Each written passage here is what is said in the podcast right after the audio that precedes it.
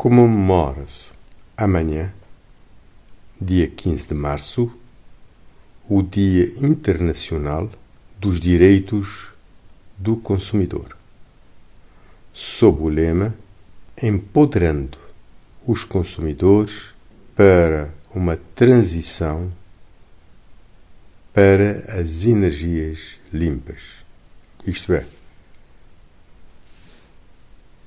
pretende-se que se evite o consumo de energias combustível e se opte por energias ditas renováveis. Claro que, em princípio, é algo muito positivo, quer na perspectiva económica, quer na perspectiva ambiental, de sobrevivência, da qualidade de vida das pessoas uma dimensão da qualidade de vida das pessoas. Em Cabo Verde fala-se muito nisto, mas creio que um bocado mais conversa e pouca reflexão e aplicação, em particular, para resolver o problema das pessoas mais uh, frágeis economicamente acontece que os consumidores de energia, quer eletricidade, quer de combustíveis, pagam preços exorbitantes por esses bens. Fala-se de transição energética em Cabo Verde, com um discurso muito bonito, mas a política, para fazer a política, o governo vai buscar dinheiro ao Luxemburgo, que vai financiar essa transição energética. Eh, eu penso que há que se ter coragem, um pouco mais de brilho e de vergonha neste país, para não se estar constantemente a estender as mãos, a pedir e ainda por cima, querendo aparecer como uma estrela com grandes vitórias. A situação de pedinte não é uma situação que deve orgulhar ninguém, e menos ainda gabar-se dos, dos recursos dos outros. Porque é uma situação vergonhosa de dependência.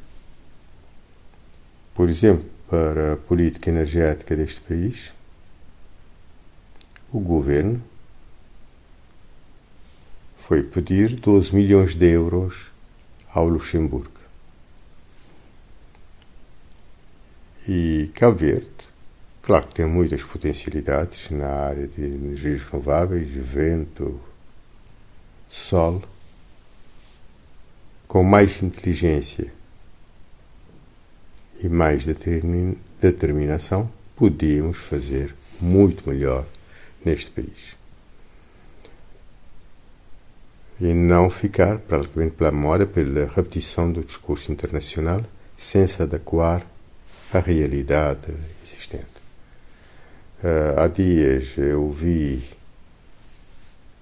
que ele lançava uma campanha com não sei quantos, uh, quantos técnicos para combater a questão da fraude de energia.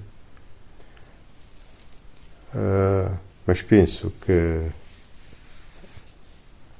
a forma mais eficaz de evitar fraude de energia, roubo de energia, é a Eletra ter uma política mais assertiva no fornecimento de energia às pessoas.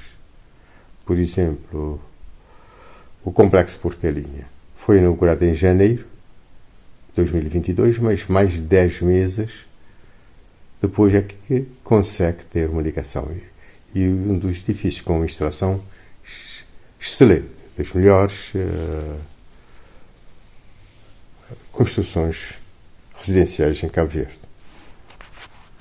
Eu penso que há que procurar garantir às pessoas o acesso à energia e também de se rever o contrato com a Cabo Eólica, que está a cobrar um valor exorbitante a Eletra. Só para se ter uma noção, o Estado ou a Eledra, se for comprar a um outro privado, a um cidadão que produz eletricidade em sua casa, paga praticamente metade do que a Eletra paga à cabo eólica. É uma situação inaceitável. Tendo em conta a grande dimensão relativa das instalações da cabo eólica, o custo é muitíssimo, o custo de produção de energia, energia elétrica é muitíssimo inferior ao que o privado uh, consegue fazer em sua casa. Um bom dia a todos.